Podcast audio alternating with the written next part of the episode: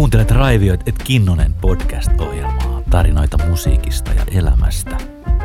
Kuuntelet Kinnunen et Raivio podcast-ohjelmaa, joka kertoo hyvin monista asioista, mitä täällä maan päällä tapahtuu. Oikein hyvää ystävän päivää teille kaikille kuuntelijoille. Olette taas mukana podcast-lähetyksessä. Addiktioista puhutaan. Tämä on se osa kaksi ja lähdetään saman tien syvään päätyyn, mihin viimeksi oikeastaan vähän niin kuin jäätiin, että oikeastaan mä haluaisin joku Jussi Puusun kanssa semmoisesta niin kuin toipumisen ajatuksesta ja toipumisorientaation ajatuksesta ja siitä huolimatta, että mulla on kaiken näköistä häpeää ja syyllisyyttä ja traumoja, niin siitä huolimatta mä voin elää hyvää ja merkityksellistä elää, elämää ja tehdä hyv- hyviä keikkoja ja rakastaa ihmisiä ja mua voidaan rakastaa. Se on vähän erilainen lähtökohta, musta tuntuu, kuin lääkehoidollisella ajatuksella. Et musta tuntuu, että lääkäreillä ja hoitajilla ehkä vielä Suomessa on vähän semmoinen pieni semmoinen traumafobia. Et ei ne lähde sitä traumaa ehkä miettiä noin.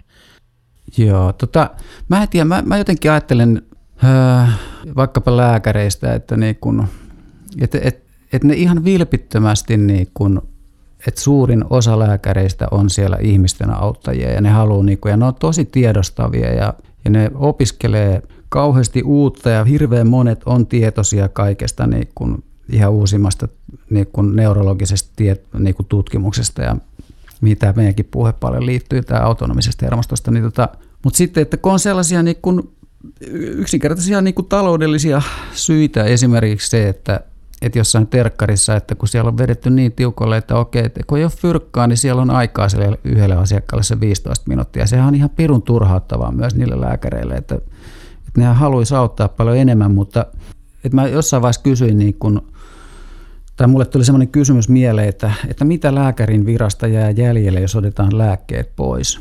Ja kun hirveän monillahan se on, että, että, että ne lääkkeet on siis se, se niiden duuni, että ne määrää niitä lääkkeitä. Niin kun mun mielestä lääkkeet yleisesti ottaen, niin ne on ihan älyttömän hieno ja upea asia, että, että, että, niin kun, että miten viisas ihminen onkaan, että me ollaan pystytty kehittämään kaiken maailman lääkkeitä – kaikki syöpähoitoja, kaikkia rokotuksia, että kaikkea sitä, mitä on vallalla tällaista niin kuin arvostelua ja mihin itsekin niin kuin vahvasti ajoittain aina tulee harrastettua, mutta, niin kuin, mutta sitten jos sit miettii sitä kokonaisuutta, että, että, että kyllähän niistä on ollut ihan hirvittävä apu ihmiskunnalle niin kuin lääketeollisuudesta, että tota, kuitenkin sitten vaikka kuinka niin kuin rosvoja olisi tai muuta, mutta että ihan kaikki, että ihmiset popsii jotain päänsärkylääkkeitä eikä et se, on, se on tutkimuksen tulos sekin, että miten tota, että se joku semmoinen hirveä romantisoiminen niin kuin johonkin bio-osastoon, niin että lääkkeitähän ne nekin on. Muista vaan niin kuin näitä pilvipössyttelyosastoja, että tota, no nyt mä palaan siihen jo, että, että just tämä kahtiajako tai sitten kaksintaistelu, että alkoholistit vastaa pilvenpolttajat, että sehän oli niin kuin jossain bändeissä just, että niin kuin pilvenpolttajat piti alkoholisteja idiootteina ja, tai juovia ja, ja toistepäin tai sitten. Ja, tota, ja se oli nimenomaan niin kuin pilvenpoltteen argumentointeja, oli paljon se, että tämä on niin kuin luonnontuote. Ja, mutta kyllä se, niin kuin, että ne mitä mä oon nähnyt sitten, niitä, niitä seurauksia sitten, mitä mä hoidan, niin oli se nyt sitten niin kuin NS-luonnontuote luonnontuote vai tai sitten tota, jonkun laboratorian tuote, niin samannäköiset lopputulokset sitten näyttäisi tulevan sitten joidenkin niin kuin ihmisten kohdalla. Että, joo, tässä oli vähän tämmöinen niin kuin lääketeollisuuden puolustuspuhe huomaamatta. Niin. Joo, mä täytyy kyllä sanoa, että mä oon sun kanssa samaa mieltä. Et se, et, et, mun mielestä ensinnäkin se, että jollain on va, siis todellinen tahto auttaa toista ihmistä, niin useimmiten kyllä lääkäreillä ja hoitajilla niin on. Et mun mielestä sitä, sitä on niinku turha jotenkin kyseenalaistaa. Että se, että ollaan samaa mieltä kaikesta tai että kuinka paljon joku kulttuuri vaikuttaa siihen, että miten me hoidetaan. Että jos sä, nyt mietitään vaikka jotain masennusta, niin mä tiedän, paljon ihmiset hoitaa masennustaan kannabistuotteilla tai he ei saa unta tai jotain muuta, että sillähän se olisi ihan samanlainen lääke kuin se, mitä se lääkäri, lääkäri määräisi sen lääkkeen. Mä en oikein taju, mikä ero siinä oikein. Joo, aivan. Joo, siis todellakin joillekin kannabis on erittäin hyvä ja toiselle se taas on erittäin paha. Ja siis mä kuulun siihen ryhmään, että mulle se on erittäin paha, että että muussa kannabis laukas ahdistuneisuushäiriön, mikä siis näkyy paniikkikohtauksena sitten. Ja tota, Mutta joillekin se tosiaan toimii, että, että, tota, että lääkkeitä, päihteet on aina. Johonkin asiaan. et, et onko se sitten se, se, se taistele tai pakene, niin onko se se pakene, se voi olla se, mitä tota, mihin, mihin se auttaa tai joku muu. Ö, tota, mutta tulee vielä mieleen sitten se, että et mitä sitten kun sä raitistut, tai sä pääset irti jotenkin, sä saat itse jaloilleen, ja sitten sä jatkat niitä keikkahommia, että sit, okei, nyt soitetaan, kun se oli tämä meidän duuni, ja sitten sä istut siellä baarissa soittelemassa Lapin kesää akustisella kitaraa katsomassa, kun ukkelit juo olutta ja pitää hauskaa, ja sulle tulee semmoinen olo, että minkä, mä en tiedä minkälainen olo siitä oikein mahtaa tulla. Mä oon nähnyt joskus ihmiset ollut tosi vihaisia lavalla. Joo, se vähän niin kuin vaihtelee tietysti niin kuin toisten ihmisten seurassa, että, tota, että kun niitä sellaisia myyttejä on kanssa, että, että mitkä on niin kuin suurelle osalle on ihan oikein juurikin näin, että, että pitää vältellä niitä juovia tai käyttäviä ihmisiä sit kun raitistuu, että ettei vaan niin kuin se alkaa, ettei tarttu se ajatus, että lähti uudestaan käyttämään, mutta niin kuin, mun ra- raittiutta sillä alussa niin tuki kyllä se, että, että mä olin tekemisissä niin kuin raskaasti juovien ihmisten kanssa. Mutta en, en, en kylläkään vapaa-ajalla, vaan duunissa. Että, tota, että se muistutti mua koko ajan siitä, että, että mitä se on se todellisuus. Että, että tota se on, että, että vähän, että takahuoneessa ei leikitä sähköjunilla, vaan että siellä niin kuin yritetään saada itseensä siihen kuosiin, että pystyisi mennä hoitaa sen keikan. Ja yleisöhän nyt tietenkään tätä ei näe, että tota, näkee vaan sen shown. Mutta kyllä sitten niin on myös toisinkinlaisia kokemuksia, että se oli paljon pelottavampaa itse asiassa sitten jossain kohti, että onneksi oli sen tässä vähän aikaa ollut raittina, että sitten kun yhteen bändiin tuli sitten semmoinen henkilö, joka tota, oli ollut pitempään raittiina siinä kohdassa kuin minä ja sitten se olikin muuttanut kelkkansa, että ettei hän ole alkoholisti ja, tota, ja että klaaraa päihteiden kanssa. Ja, ja mä olin ihan täysin varma, että ei tule onnistumaan, että mutta sitten kaikiksi yllätys se onnistui. Se, se ei mokannutkaan keikkoja ja se pystyikin hoitaa ja niin se oli mulle paljon haasteellisempi kohta. kohta niin kun. Mutta sitten taas kerran vaan, että loppujen lopuksi se vei niin kuin siihen peilin eteen, että mikä on se muun kuvio, että okei, että tolla menee noin, mutta miten mulla menisi, että mulla ei ikinä toi onnistus. Sitten bändistä ulkona niin kuin parissa viikossa, että jos mä lähtisin niin kuin vastaavaan. Että... Tota, mä, mä mietin sitä vielä näin, että äh, Muista joskus yksi, yksi tota mun päihdekaveri, myös tota, niin, toipunut sellainen, niin sanoi, että siellä kun hän on ollut siellä Los Angelesissa tämmöisessä niin vierotushoidossa, niin siellä nimenomaan välteltiin seuraa ja piti jättää myöskin ne kaverit. Ja koko se, niin se, koko se niin homma. Ja sitten jos oltiin rundeilla, niin sitten sulla oli semmoisia niin tukihenkilöitä, että sä pystyt soittamaan toisessa kaupungissa, että hei, että oot sä täällä, voit sä tulla, että mä klaaraan tämän ennen keikkaa, että mä vaan alan juomaan tai vetämään mitään. Niin hänellä oli sellainen sanonta, mä menin englanniksi mun mielestä näin, että If you hang long enough in a barbershop, sooner or later you're gonna get a haircut. Yeah. Et, et, jos sä siinä tarpeeksi kauan hengaat ja pyörit niissä porukoissa, niin se on vaan ajan kysymys. Mm. Milloin käy niin, että sä oot yhtäkkiä siellä parturituolissa ja tukka lähti. Joo, aivan. Mutta eihän mullakin niinku oli selkeä ero siinä, että en mä mitään vapaa-aikaani viettänyt todellakaan.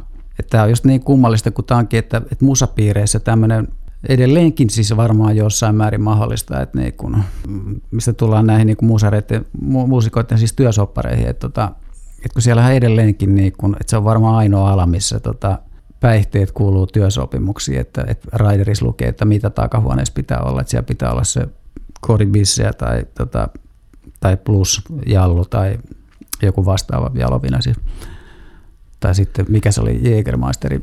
Niin ajattelin, jos mä menisin nyt, kun mä tässä päiväduuneissani pyörin, tai joku mun työntekijä ilmoittaisi, että mä en tule huomenna töihin, jos ei siellä ole korikaljaa ja kuivaa valkoviiniä. Aivan. Niin, mun niin, niin lain mukaan mun ei tarvitse tulla, koska meidän sopparissa lukee, että mun ei tarvi esittää, esiintyä. Joo. Tuntuu se, se aika oudolta. Että et, et tämmöinen on mahdollista vielä tämän päivän Suomessa. On, on. Se on ihan tota, se on se alan tapa, niin kuin maan tapa. niin.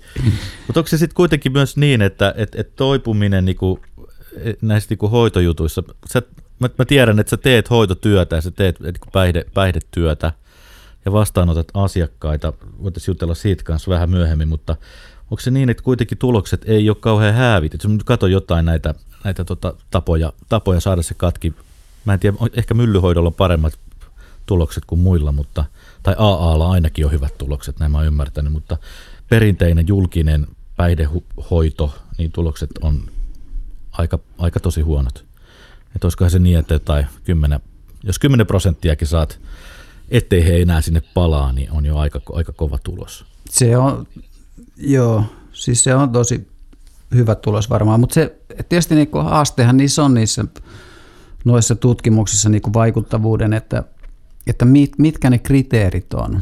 Että onko se se täysraittius, tai eihän mitään täysraittius, on olemassa vaan raittius, eikä mitään erikseen täysraittiutta, tai sitten jotain muuta, niin että okei, että onko se seuranta-aika nyt sitten vaikka kolme kuukautta, puoli vuotta vai vuosi, ja odetaanko siinä tutkimuksessa myös huomioon, että jos tyyppi on vähentänyt, saanut vähennettyä sitä käyttöä, että kuin merkittävä se on, tai en mä tiedä voiko sanoa näin, että ei ole yksimielisyyttä siitä, että, että mitä se toipuminen nyt on, koska se on toipumista ihan samalla tavalla sekin, että jos ihminen saa vähennettyä ja niin kuin tulee niitä onnistumisia, että, että se ei ole ihan sama niin kuin hirveyttä se elämä kuin aikaisemmin, että saa jotain apua. Ja kaikki nämä niin kuin, että vaikka mäkin niin kuin jossain vaiheessa niin alkuraitiolla jotenkin möläyttelin jotain semmoisia, että, mm, että, että A-klinikalta ei ollut mitään apua mulle, että A-klinikasta, niin todellisuudessa siitä oli apua.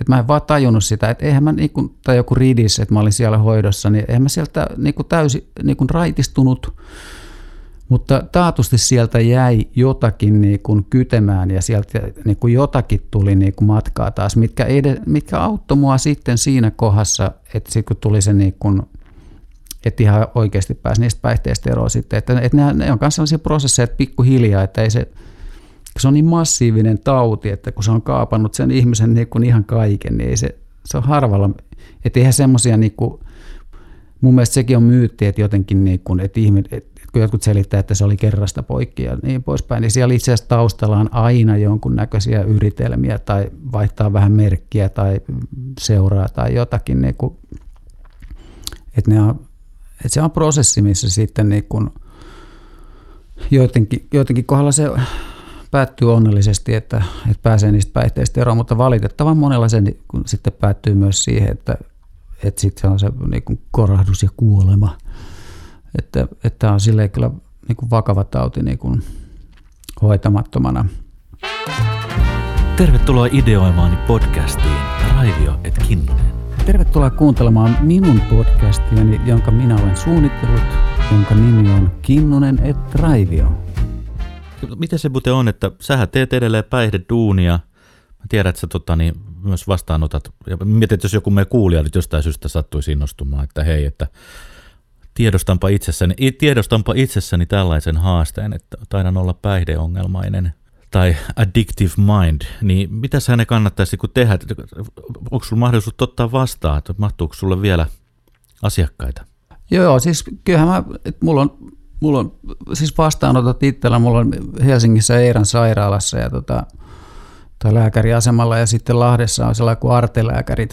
Ja sitten mä teen niin oman firman BM Clinic Balance Management Oy, niin sen kautta teen sitten sellaisia niin yksilöintensiivejä, että se on enemmän semmoisen niin kuin, niin kuin hyvin yksilölliseen ja räätälöityyn hoitoon taas sitten se, niin kuin se oma, oman firman systeemit. Et, ja kyllähän se tietysti joka paikassa se siitä aina yksilöllistä on, mutta, mutta erityisesti BMssä. Et, mutta tota, tietysti Eiras sitten, että meillä pyörii siellä niin ryhmä ja sitten sellaisia kursseja. Ja Eirassahan myös sitten, mä en tiedä, että onko se, mutta mulla on semmoinen käsitys, että se ainakin, no ainakin Helsingissä se on niin kuin ainoa tämmöinen, tota, että Eiran sairaassa löytyy myös katko, mikä on siis yksityinen katko. On kyllä ihan sika kallis, mutta että kun joskus noille katkoille voi olla haasteellista päästä, niin että jos tässä on Eiraa mainostaa enemmänkin, niin että sieltä löytyy niin kuin hoitopolku ihan sieltä niin kuin katkaisusta niin kuin siihen kuntoutumiseen saakka ja Joo. erilaisia vaihtoehtoja. Onko siellä toiminnallisia addiktioita vai onko se nimenomaan päihde, päihdeasiat sitten?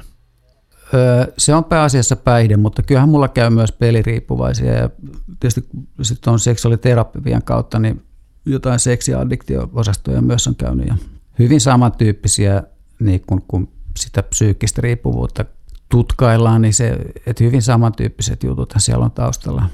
Se jotenkin on myös mielenkiintoinen jotenkin kysymyksiä se, että, että, että aivo, aivotutkimus sanoo usein, että päihde itsessään aiheuttaa riippuvuuden. Että, että sä käytät päihdettä ja sä tulet riippuvaiseksi päihteestä, tämmöinen niin aivosairausajatus. Mutta sitten samaan aikaan me huomataan, että me voidaan olla addiktoituneita shoppailuun tai ruokaa tai urheiluun tai nettipornoon pelaamiseen, työhön, Facebookiin, musaan, valtaan, raha, rahaan, mihin tahansa. Että tota, et mikä se on sitten niinku se, että ruoka ei ole addiktoiva aine. Ei kaikki syö ruokaa kohtuuttomasti. Toiset syö, toiset ei. Et vaatiiko se itse asiassa sen, että siellä on niinku monta palikkaa samaan aikaan? Että sulla on se maaperä, aine, sulla on se trauma. Siinä on niin monta asiaa, kun yhdistyy, niin silloin tapahtuu näin, että ihminen tulee. Tai jos sitten lähdetään ajattelemaan sen trauman kautta, niin että se trauma on siis, niin kun sen voisi ajatella, että se on siellä sokerina pohjalla. Ja se on aiheuttanut tietynlaisia niin kun aivon toiminnan muutoksia ja autonomisen hermoston muutoksia ja tämän yhteyden muutoksia. Että tota, tai se voi olla sitä, että se vaste siihen aineeseen on silloin tietynlainen. Eli saa sen elämyksellisen kokemuksen päihteestä, että mikä on merkittävä. Ja toisethan ei saa. Et Suomihan on tietyllä tavalla niin aika monen laboratorio, että tähän jotenkin meidän kulttuuriin on kuulunut semmoinen kännääminen, niin kuin esimerkiksi erilaiset niin kuin aikuistumisen rituaalit ja tämmöiset, niin että niihin on niin kuin liitetty jo päihteet. Että hyvin harva on Suomessa selviytynyt nuoruuttaan esimerkiksi niin, että se ei olisi tarvinnut vetää kännejä.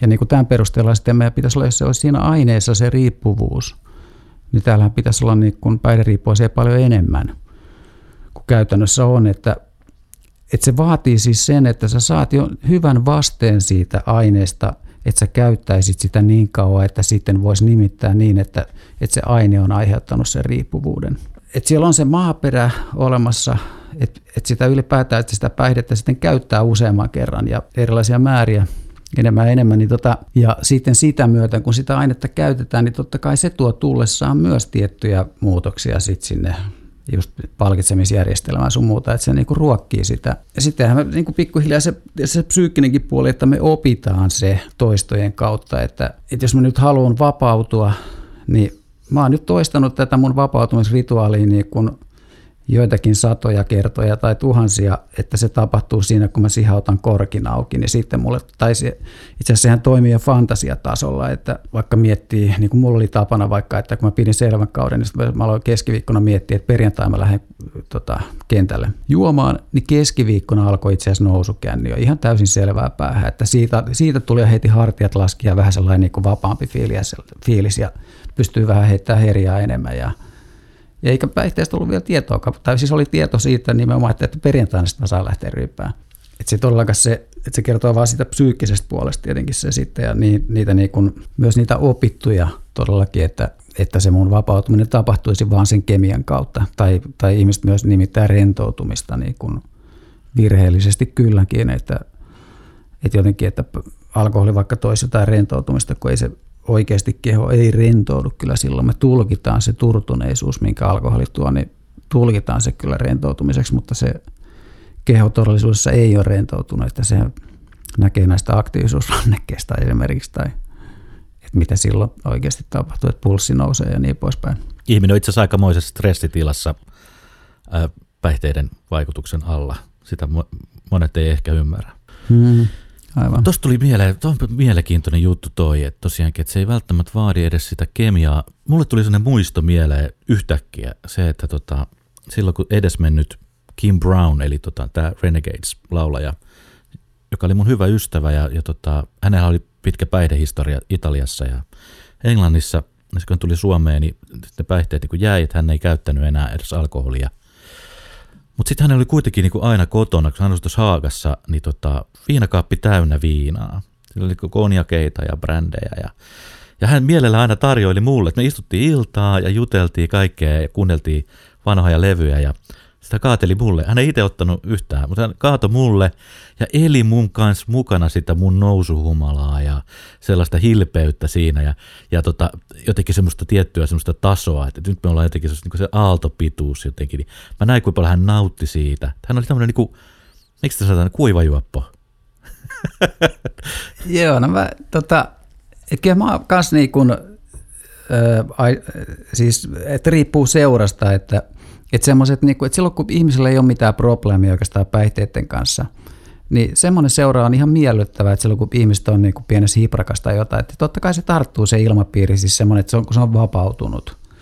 Joo. Ja, semmoinen, ja sitten taas sitten, kun on sitten jo semmoinen niin raskaammin vetävä, niin että se on aika semmoista itsesäällistä niin kuin, ja kyynistä ja tosi kielteistä ja semmoista, niin kuin, että se ilmapiiri on yleensä aika semmoinen niin kuin väkivaltaisen oloinen henkisesti. Niin ja semmoisessa viihdyt tietenkään. Mutta se, että toihan voi palvella myös siis semmoisia, niin kun mä ajattelen, että jos itsellään on esimerkiksi haasteita semmoisen niin sosiaalisuuden kanssa ja niin jotenkin uskaltautua olla ihmisten edessä jotenkin, että ylipäätään uskaltautua kanssakäymiseen toisen ihmisen kanssa, että se voi olla haasteellista syystä tai toisesta, niin joskus se, että tuommoinenhan voisi palvella vaikka sitä, että juottaa sitä kaveria nyt känniin, niin se jotenkin helpottaa sitä. Mulla vähän samankaltaisia kokemuksia oli joskus semmoisia, että, että mä huomasin, että mun on helpompi olla jossain aika silloin alkumetrejä niin kuin sellaisten semmoisessa juhlissa esimerkiksi, missä ihmiset on ihan selkeästi kovassa juurissa tai että ne vetää kaikkea. Ja siinä tulee vähän semmoinen fiilis itselle, että, että ei näitä ihmisiä oikeasti tarvitse ottaa vakavissaan. Että nämä on vähän niin kuin lapsia tai jotain semmoisia, niin kuin, että ei, niistä ei kukaan muista oikeastaan, että mitä on tapahtunut tai jotain, että mäkin voin olla ihan mitä lystään täällä. Että ei. Mutta taas sitten semmoiset bileet, missä niin kuin, ihmiset käyttikin päihteitä sitten vähemmän ja ne ei ollut semmoisessa hirveässä juurissa, niin ne oli paljon stressaavampia mulle silloin jossain kohti, että, niin kun, että täällä joutui oikeasti niin kuin skarppaamaan ja kaikkea, tota, kun ne sitten jossain vaiheessa kyllä sitten vaihtui kyllä just päinvastoin, että tota, että sitten taas semmoisten ihmisten seurassa, niin kun, niin kun me ollaan aika monet koettu, että kun ihminen on kunnolla juurissa, niin eihän me jakseta semmoista, että, että kun se on niin äärimmäisen raskasta meille itsellemme henkisesti, että kun – kun me aistitaan jollain tasolla se, että, että ihminen on niin kuin myrkytystilassa, että se on itse asiassa arvaamaton. Ja me ei tiedetä yhtään, että me joudutaan koko ajan niin kuin kontrolloimaan hirveästi niitä omia sanomisia, me joudutaan vähän niin kuin suomettaa itseämme päästä, omasta päästä, että, että kun ei koskaan tiedä, että miten toi, kun se on hyvin epäjohdonmukaista se toisen reagoiminen siinä myrkytystilassa, että jos mä sanon jotakin asiaa, niin mä en tiedä yhtään, että miten se tähän reagoi, tuleeko sieltä joku hyökkäys tai joku mikä sieltä tulee, niin sen takia me aletaan kauheasti varomaan niitä omia sanomisia ja se on raskasta meille. Ja sen takia tota, sitten me aletaan myös välttämään, välttelemään tämmöistä seuraa, että, että kun just kun puhuttiin aikaisemmin siitä, että, että jos pitää seura vaihtaa, niin se oikeasti on niin kuin tosi kivuton prosessi kyllä yleensä, että, että ihminen, joka on raitistunut, niin ei se enää viihdy semmoisessa jengissä, niin kuin, että kun ei, että kun se huomaa sen, että jos kapakastakin nyt on pois vaikka viisi vuotta tai jotakin ja sä menet sinne takaisin sen viiden vuoden jälkeen, niin silloin ihan se sama juttu niin kuin jatkuu vaan. Et se on, niin kuin, se on semmoinen niin pölyttyneisyyden ja pysähtyneisyyden niin kuin maailma niin kuin totaalisesti. Siellä ei ole mikään muuttunut. Ne on semmoisessa niin kuin harson sisällä tai semmoinen, niin kuin, mikä se on, kun, kun johonkin huonekaluun vaikka, siinä on pölyttynyt, että se täysin pysähtynyt maailma. Niin ei, sellais, ei ihminen niin kuin luonnostaan semmoisessa halua olla, vaan että se etsii semmoista seuraa, mikä niin kuin itseään miellyttää. Että, että tästä tullaan myös siihen, että, että raitistuminen loppujen lopuksi on itsenäistymisprosessi, että ihminen alkaa elää ihan oikeasti sitä elämää, mitä se itse niin haluaa elää ja valitsemaan sellaisia asioita, mistä itse dikkaa. Sitä alkaa olla niin paljon tarkempi siinä, että, että tota, mihin niitä vapaa-ajan murusia vaikka jakelee, kenen seuraa. Huomasit sä jossain vaiheessa, että, tota, että sun keikkoihin olisi jotenkin vaikuttanut se, että sä raitistuit? Että alkoiko ihmiset niinku karttelee sua, että eipä soitetakaan sille kinnuselle, kun se on nykyään raitis, niin sit me ei, me ei saada rauhassa sekoilla. Mä luulen, että siinä varmasti oli, niin kun, mä oletan, että, että tämmöisiäkin ryhmiä oli, mutta sitten totta kai siis myös sit sellaisia, että missä sitten se musa oli pääasiassa, niin sitten ne tiesi, että kun soittaa, niin voi, voi luottaa siihen, että homma kanssa hoidetaan.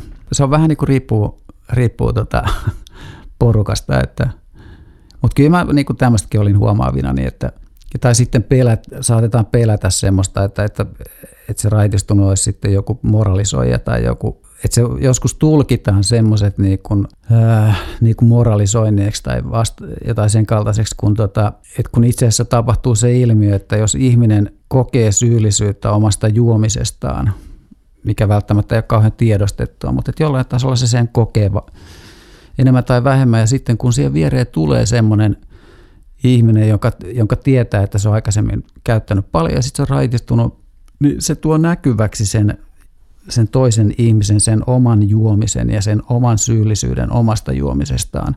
Ja tämähän usein projisoidaan sitten siihen, siihen niin kuin raitistuneeseen. Että et se mukava se raitistunut jotenkin niin kuin olisi joku moralisoija, vaikka todellisuudessa niin kuin useimmille, useimmille niin kuin, että sehän on niin enemmänkin sitten niin kuin persoonakysymys myös, että, niin kuin, että jotakin se rasittaa jonkun juominen ja toista, toista taas sitten se on ihan, siis mulle niin kuin, kun yritettiin erinäisissä tilanteissa aina niin kuin syöttää jotenkin semmoisia sanoja suhun, että sua nyt varmaan hirveästi harmittaa tämä, kun mä tässä juon. Ja sitten kun mä vilpittömästi olin sitä mieltä, että mulla on ihan yksi hailee, niin kuin, että juot sä vai, että on tietysti ihan kiva, että täällä nyt terveyttäsi pilata tai muuta, mutta niin kuin, että mulle niin kuin no yleisesti ottaen, niin mulle se on ihan se ja sama, että, että se on ihan sun oma juttu, että mä kiinnostaa heuha helvettiä. Tuo on mielenkiintoista, että se, sit mä oon kyllä tavannut myös semmoisia muusikoita, että sitten kun siinä ollaan oltu ja mä oon ehkä ehdottanut sen keikan jälkeen. Kyllä mä jotenkin aina haistoin se tilanteen, että nyt ei ole ok, ok niin käyttää minkäännäköistä alkoholia tässä, tässä bändissä, niin kuitenkin joskus kun mä oon sanonut, että – että hei, itse asiassa mä otin tuolta takahuoneesta yhden keskiolut pullon, että sopiiko teille, että mä juon tämän tässä matkalla. Se on herättänyt tosi huonoa fiilistä, sut paheksuttaa, että no älä nyt, älä nyt vaan olla sekoilee tai mitään sitten, no juon nyt sitten. Heti huomasin, että tämä, tämä ei ollut niinku hyvä juttu, että että että että joillekin se oli ihan ok, että ihan saman tekevää, että ei kuulu mulle, mutta sitten taas toisaalta se oli joitakin sellainen pa- painoi, että huomasi, että he haluaa välttää kokonaisuudessaan sellaisia ihmisiä ympäri, mikä mä ymmärrän ihan hyvin ja kunnioitan sitä ajatusta, että ehkä se siinä hetkessä oli mulle vähän yllätys ja ehkä mun on vähän pitänyt opetellakin sitä, että mun mielestä se on niin kohteliasta myöskin. Esimerkiksi mun isä, isä, joka on entinen alkoholisti, hän raitistui jo silloin, kun mä olin kolmevuotias. Ja on, on silleen AA-miehiä ollut nyt jo hyvänen aika sentään, 45 vuotta kohta. Yeah. Okay. Ei, ei mut tulisi mieleenkään mun faijan aikana niin ottaa ruoan kanssa niin punaviiniä, josta mä kovasti pidän, niin yeah. ei, ei mut tulisi mieleenkään aika, koska mä myöskin voin olla juomatta sen punaviiniä. Se, se ei niin merkitse mulle niin mm, paljon. Aivan. Mutta sitten toisinpäin on ollut sellaisissa bändeissä, missä selkeästi heti kaikki se toimintakulttuuri viestittää sulle, että nyt ei ole ok olla juomatta. Että et, et todellakin niin kuin, ei ole hyvä juttu, jos sä nyt alat tässä niin kuin kattelee, ja, kun me juodaan. Mm, yeah. ja, ja jotenkin jopa, niin kuin, että se tuntuu semmoiselta, että vaikka et sä sanois mitään, niin se on semmoinen vähän moralisoiva. He katsoo, että, että mä moralisoin heitä, koska mä en käytä samalla tavalla. Että nyt pitää sekoilla ja, ja niin kuin dokailla ja niin kuin ollaan niin kuin ellun kannattaisi. Kyllä sä tiedät, mistä mä puhun. Että et myöskin se sosiaalinen paine suuntaan tai toiseen niin selkeästi vaikuttaa. Yeah.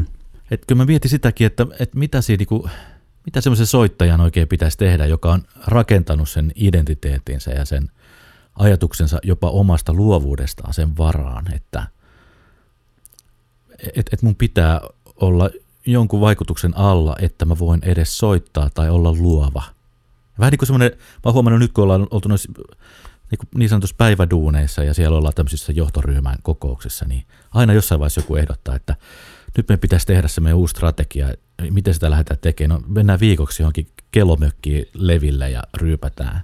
Sitten me ollaan niin kuin, suomalainen mies, mies on niin kuin luovimmillaan sit yhtäkkiä siellä kelomökissä.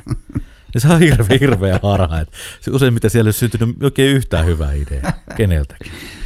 Aivan. Et, et siinä on jotenkin samanlaista, että mun luovuus on riippuvainen näistä entsyymeistä, mitä musta tapahtuu, ja mä en pysty olemaan luova muuten. Tämä on jotenkin hirveä harha. Mm. Se, se on todellinen illuusio.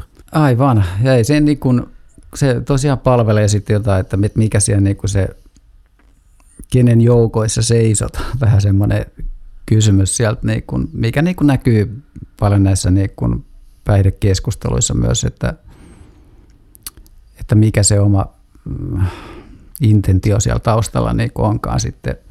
Niin kuin, että välillähän sitä tarvii sitten semmoisia just juurikin siitä ehkä syyllisyydestä johtuen niin tota, erilaisia kulisseja tai näytelmiä sille omalle päihteiden käytölle, vaikkapa sitten joku, joku tuommoinen kelomökkileiri, että se näyttäisi jotenkin tota, vaikka kavakoiden tikkakerhot tai jotkut, niin mä joskus ajattelin, että okei, että jos tykkää siitä tikaheitosta niin hirveästi, niin tota, sitten voisi ehdottaa sille porukalle, että mennään ensi viikonloppuna heittää tikkaa tuonne talon kerhohuoneeseen ja mä keitän kahvit teille.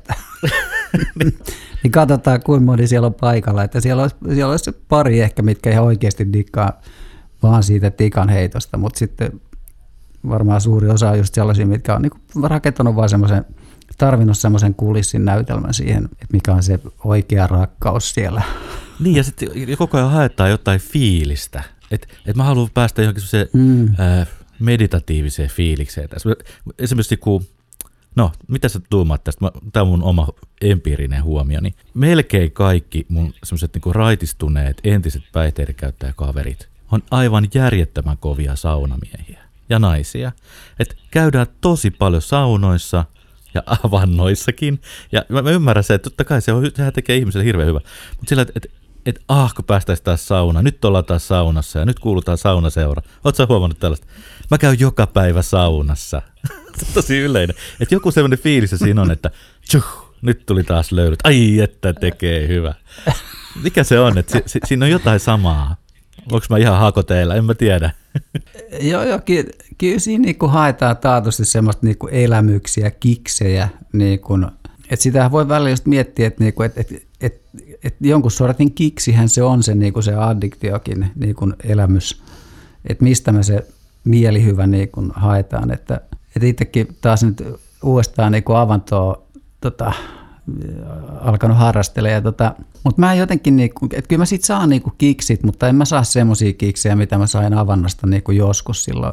Mutta et, et, et onhan niitä erilaisia, että mistä sä haet sen kiksit seksistä vai mistä niinku, et, et, kyllä mä saan niinku itse huomata, että et, kyllähän mä niinku narkki esimerkiksi tietyllä tavalla. Että harrastelee jotain semmoisia niinku, jotain tantraa tai vastaavia, niin että et oksitosiinia siellä ollaan hakemassa niin aika paljon. Niin tämmöistä rakkauden hormonia. Joo, aivan. Ja taas päästään jotenkin takaisin niihin traumoihin ja niihin mm, kokemuksiin. Ja, aivan, tota, joo. Mitä me elämässämme jotenkin toistetaan ja toistetaan ja uusitaan ja välillä tiedostetaan. Ja näin ajattelu vaatii sen, että me uskotaan, että ihmisessä on joku tiedostamaton puoli. Et, et, et tosi monihan meistä uskoo, että ei ole mitään tiedostamatonta, on vain minä ja mun rationaalinen mieli ja joko se juo tai et juo, ja eikä edes näe, että et, et tosiasiassa tieteellisesti tutkitusti meitä liikuttaa ehkä enemmän kuin me itse joku ihan joku muu. Mm. Ja, ja tekee ra- ratkaisuja, että mihin päin ratti kääntyy ja vaihdekeppi heilahtaa. Ja me tehdään hirveästi automaattisia asioita ja yksi niistä voi olla se ryyppääminen. Mm. Että aha, nyt tuli se signaali, että keikka alkaa. Se tarkoittaa, että me voi alkaa ryyppäämään. Joo, ja näitähän tulkitaan, niin kuin, että sehän päinriippuu sairaudessa on ihan se, että, että niitä kehon signaaleja on opittu tulkitsemaan myös aika ryteikköä, että, että ihan sama, että mikä signaali sieltä tulee, että, että vaikka että on nälkä tai pitää levätä tai että mä tarviin läheisyyttä tai niin ne kaikki tulkitaan niin kuin sitten pahimmillaan se, että, että tämä tarkoittaa, että mulla on jano. Ja sitten, että, että sehän on paljon myös siinä alussa niin kun se toipuminen niin opiskelu myös sitä, että, että alkaa niin kuin tunnistaa niitä kehon eri signaaleja, että mitä ne niin kuin ihan oikeasti tarkoittaa. Että mehän tietysti niin kuin muutkin ihmiset ei aina jakseta kuunnella sitä kehoa, kehoamme, että vaikkapa, että milloin pitää mennä nukkumaan tai että mehän niin kuin, vaan niin kuin sitkeästi surfataan vaikka tai jotain, mitä itsekin harrastaa tai milloin mitäkin. Niin kuin, enkä mä tiedä nyt niin kuin, onko semmoista, niin kun, että on varmaan jotain fantasia toiveita, että jotenkin, että, pystyisi tulla semmoiseksi joku, että, että se niin kun aina, että se on varmaan osa sitä ihmisyyttä, että, että kaikkia mitä niitä tu, niin kun signaaleja tuleekin, niin sitten, että, että on opittava elämään myös puhutteessa tavalla, niin kuin, että mikä se puhutus onkaan, että, että, sitä, että se on se ehkä fantasia, en mä tiedä, että, niin kun, että vauvalle, että kun sulla on se nälkä, niin että tissi on tultava suuhun saman tien ja äkkiä, sitä tissiä symbolisesti, niin kai sitä niin kuin haetaan sitten koko ikä. Ja itse asiassa luin jostain, että heroiinin yksi lempinimi on Tits. No jää, okei. Okay. Joo, että kuinka monta tits meinaat ottaa tai jotain tämmöistä. Siihen voi olla ihan selkeä tuommoinen symbolinen taso. Tämä on mielenkiintoista, että jos on niin, että, että tota, uh, jos, on, jos on se tavallaan se fight or flight ajatus, että joko pakennet tai tai taistelet, taistelet ja etsitään niitä tuntemuksia ja, ja, ja tota, niin, niin eikö se ole mielenkiintoista, jos ne kuitenkin aina liittyy sellaiseen kuolemapelkoon. Jos et sä saa sitä äidin tissiä, niin hmm. sun niin kuin autonominen hermosto sanoo, että sä oot kuoleman vaarassa. Itse asiassa tosi monet traumat liittyy kokemukseen kuoleman vaarasta. Mutta sitten sä kuitenkin sanoit tuossa vähän aikaa sitten mielenkiintoisesti, että syy, miksi sä lopetit päihteet, oli kuoleman pelko. Mm, joo mikä voisi, mikä voisi ajatella, että alun perin on liittynyt siihen, miksi sä käytit päihteitä. Mm, joo. Varmasti siis, kyllä mä uskon aika paljon siihen, tota, mikä ehkä tulee tuolta niinku analyyttisestä, niinku psykoanalyyttisestä teoriasta, että en muista nyt enää, että kenen lanseeraama tämä nyt oli, mutta se, että, että ihmisellä oikeastaan on kaksi faktaa, kaksi totuutta, mitkä pitäisi hyväksyä saavuttaakseen niin kuin mahdollisimman niin kuin vapaan ja täyteläisen ja riittävän tyydyttävän laadullisesti elämän, niin on, on ne, että, että se ensimmäinen fakta on se, että mä tulen kuolemaan. Että se on totuus, että mä tulen kuolemaan. Että mä en yritä elää niin sellaisessa harhassa ikään kuin sitä ei olisi olemassakaan, vaan että mä hyväksyn sen faktan eläessäni, että tämä tulee päättymään, mä tulen kuolemaan. Ja toinen sitten se, että mä olen tiettyä sukupuolta. Tota, tämä ei ole nyt mikään kannanotto siis nyt mikään niin kuin, tota, siihen, että uskon siis että, ja tiedän sen, että on olemassa monia sukupuolia niin kuin kokemuksia siitä, että mikä on niin kuin kokemus omasta sukupuolesta. Että, tota, mutta se, että mutta se analyyttisessä nimenomaan, että, että mä en voi elää ikään kuin mä olisin joku toinen, jos mä en ole sitä. Et kun se, se tuo tullessaan nimittäin hirvittävän ison arsenaalin asioita – se, jos mä niin kun jossain salaa piilo, piilossa mielessäni jossakin, vaikka ajattelen niin, luulen tai pidän illuusiota yllä, että, että mä en kuole koskaan. Että ehkä nuoruus on niin tästä semmoinen niin kuin karkea, aika ehkä huonokin esimerkki, mutta että, että silloinhan niin kuin kuolema ei juurikaan ole olemassa ja silloin tehdään erinäisiä asioita. Joo. Että siinä on tietysti hyvät ja huonot puolensa. Siinä varmaan kuuluu jotenkin siihen siihen niin kuin ihmisen kehitykseen tai meidän aivojen kehittymiseen. Mutta kyllä siinä on, siinä on todellinen savotta, ainakin mulla siis hyväksyy oikeasti se asia, että mä tuun kuolemaan. Et kyllä mä sitä aihetta on vältellyt, vaikka se niin kuin, vaikka ajoittain sen on halunnut niin kuin ottaa todellakin niin kuin, niin kuin oikein luita ja ytimiä myöten, niin kuin, että miten mä tämän asian kanssa, miten, miten mä oon sinut tämän asian kanssa vai onko mä tietysti mitä enemmän ikää tulee koko ajan, niin se, kun se tulee koko ajan todellisemmaksi ja todellisemmaksi se asia. Että kun kaikki, ketkä on mun eessä, on kuollut. Että mun vanhemmat on jo kuollut. Että nyt mä oon seuraava siellä niin kuin tässä niin kuin meidän suvussa siellä, niin kuin, ketkä on rinteen reunalla.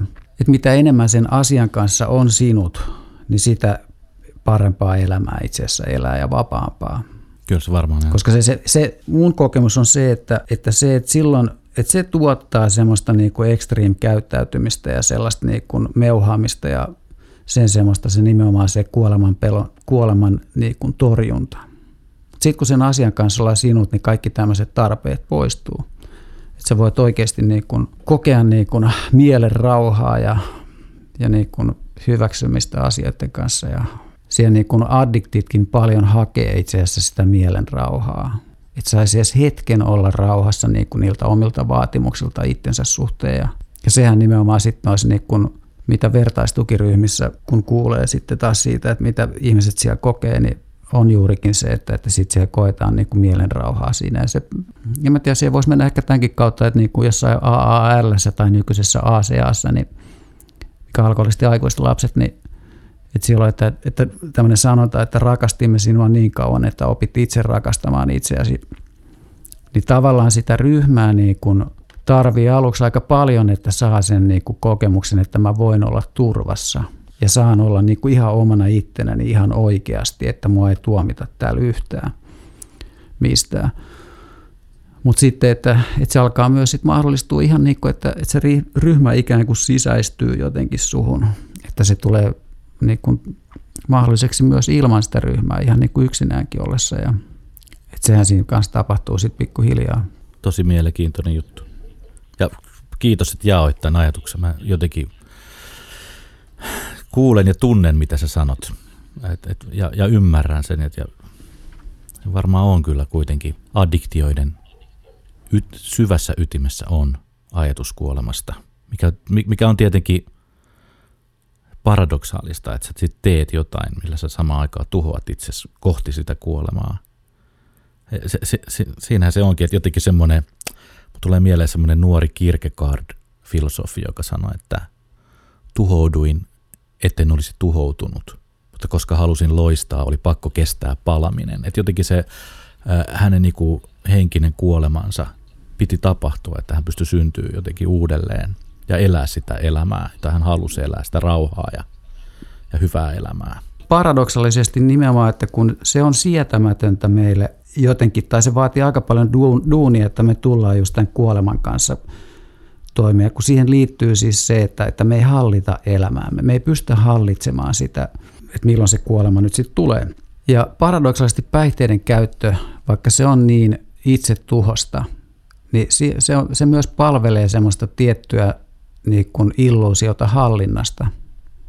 Vaikka siinä tapahtuukin tosiaan se hallinnan menettäminen, mutta se on, se on kokemus hallitsemisesta se, että kun sä, jos sä otat vaikka punaisen pillerin, sä tiedät, että siitä tulee tietynlaisia juttuja. Sitten sä otat prenkkuu, siitä tulee tiettyjä, amfetamiinista tiettyjä, kokainista tiettyjä juttuja. Niin se, siinä on niin kuin paradoksaalisesti todellakin, että ihminen saa elämyksen, elämisen hallinnastaan, vaikka todellisuudessahan siinä tapahtuu ihan päinvastoin. Tosi mielenkiintoista. Tosi mielenkiintoista. Ää, mutta ollaanko kuitenkin samaa mieltä, että kaikilla on kuitenkin toivoa? Et, et, et Onko kaikilla mahdollisuus toipua? Mä ainakin ajattelen niin, että jos toipuminen ei tarkoita oireetonta elämää, että nyt voi enää ahdista mikään tai mä en koe enää häpeää, niin kyllähän meillä kaik, kaikillahan meillä on mahdollisuus silloin toipua. Joo, joo, siis ei, ne ihan fantasioita, että eihän semmoista ihmisen elämää, että ne, ketä ei ahdista enää ollenkaan, niin ne on siellä, mikä se on se, onko se honkanummi vai mikä se on se sanata. Et kyllä se, mä, mä niin kuin kuitenkin ajattelen myö, myös niin, että et ihminen itse on, on oman elämänsä paras asiantuntija aina loppujen lopuksi. Et se määrittää itse sen, että mikä on toipumista ja mikä ei.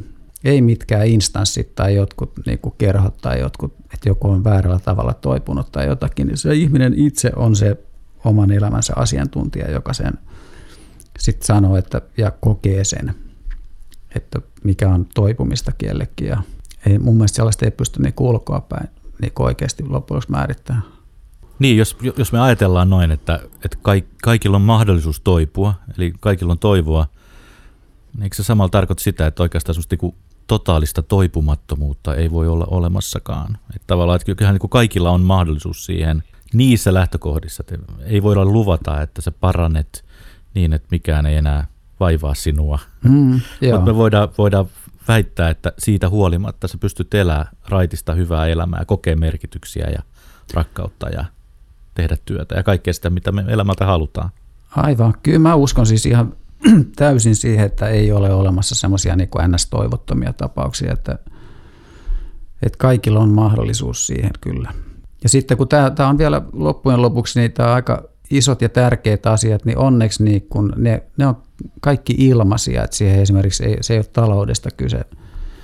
Että esimerkiksi se, että saada niin kun jotakin niin kun merkity, merkityksellisiä kokemuksia omasta elämästäsi ja itsestäsi, mikä meille on ihmisenä tärkeää, että me koetaan jotenkin olevamme merkityksellisiä, niin se oli joskus hieno huomata semmoinen, että, että ihan, ihan semmoinen perusjuttu, että toisen ihmisen auttaminen – niin sitä, sitä juttua vaan ei saa millään suorituksella. Siis semmoisella, niin kun, että mä, mulla on joku tietty ura tai jotakin, kuinka paljon mulla on fyrkkaa tilille tai muuta. Että niin kun, jos mä menen ja me autan, autan sitä mummoa vaikka kaduili tai jotakin, niin mä saan siitä niin kun, niin semmoiset tietynlaiset kiksit, mitä ei mistään muusta jutusta saa. Ja se on, se on aika sisään kirjoitettu mun mielestä niin kun meidän niin kuin ihmisenä olemiseen. Et mä pidän sitä, että se on se meidän alkuperäinen et paljon ongelmia johtuu myös siitä, että me ehkä kielletään itsessämme tämmöisiä, niin kun, kun me nähdään jotakin epäoikeudenmukaisuutta tai jotakin, niin se aiheuttaa meissä pahoinvointia.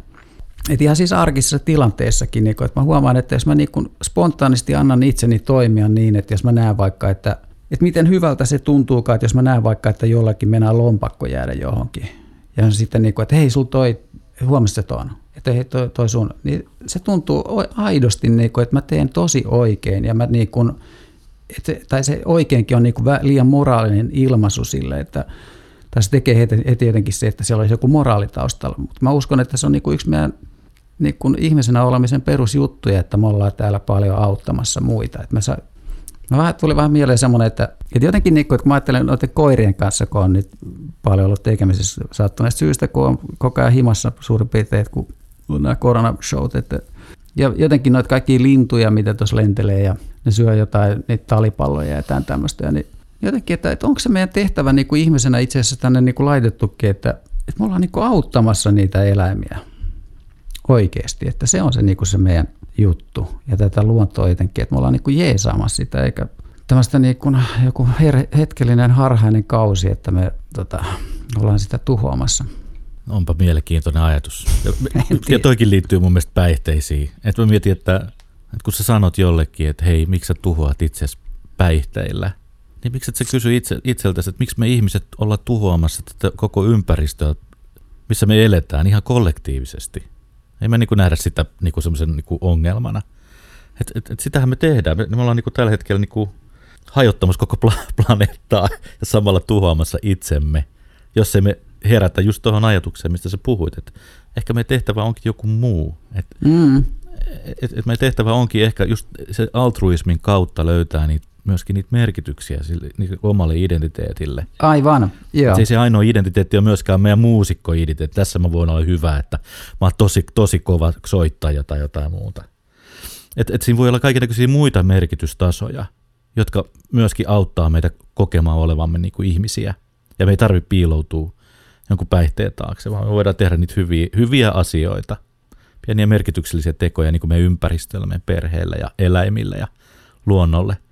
Että jotenkin tulee sellainen olo, että, niin kuin, että kun tekisi mieli sanoa ihmisille enemmän kuin sitä, että tiedätkö Jussi, että sä oot mun mielestä tosi hyvä muusikko, mä sanon sen suoraan sydämestä, niin mahtava ollut saada sun kanssa soittaa, mutta jos mä jossain sua arvostan enemmän kuin ketään muuta, niin sä oot paras halaaja, jota mä tunnen. Sä oot halaamisessa aivan mestari. Ah, niin joo. No kiitos näistä kaunista sanoista ja haluan lähettää samalla sydämiä takaisin sinne.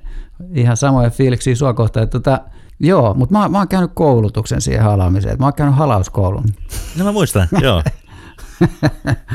joo, siis tota, mä, et, et siis halaamisessa, kun on tämmöinen oksitosiini intoilija, niin, tota, niin että tämmöinen tapahtuu siis ihmisen kehossa, kun me halataan vähintään 20 sekuntia ja niin, että, että se kroppa kanssa osuu siihen, että ei me yritetä välttää, niin kuin, että me ei osuttaisi johonkin genitaalialueelle tai jotain muuta vastaavaa. Että semmoinen ihan niin kuin, että ihmiset kun on syvässä halauksessa vähintään 20 sekuntia ja hengittää syviä hengityksiä siinä samalla, niin ne itse asiassa lähtee synkronoitumaan hyvin niin kuin ihmisten kropat siinä – että alkaakin pikkuhiljaa hengittää samaa tahtia ja, ja sitten siinä tosiaan se 20 sekunnin jälkeen tapahtuu se, että sitten alkaa oksitosiini erittyä kehossa ja se me koetaan vahvana mielihyvänä tunteena. Ja, et ei se sen kummallisempaa, että niinku, ja sekin niinku, ei se maksa mitään. Että tietysti nyt tämä korona-aika on nyt niinku, silleen taas sitten haasteellinen tuohon, että tota, mutta aina voi tietysti myös itseään halata, että en ole huomannut kyllä ihan samanlaista vaikutusta siinä, mutta Tota... Aikamoinen kaari tässä meidän keskustelussa näistä päihteistä. Syvistä kuoleman kielistä ää, aika tuommoisia niinku maailmaa syleileviin ajatuksiin. Mun mielestä tähän on jotenkin hyvä päättää tämä meidän addiktio. Kaksi, kaksiosainen addiktio-podcast-jaksot. Suuri kiitos Jussi ja tota, me palataan ehkä ensi jaksossa sitten, en tiedäkään vielä mihin teemaan. Niin, Joo, kiitos myös Markus ja kiitos kuuntelijoille. Ja otta, ottakaa hei kantaa ja, ja jutelkaa meidän kanssa siinä meidän Facebook-sivulla. Kommentoikaa ja, ja tota, jutellaan lisää. Tosi mukavaa alkavaa vuotta kaikille. Moi. Moro. Olet kuunnellut podcastiani Raivio et Kinnunen. Tänään olette seurassani podcastissani Kinnunen et Raivio.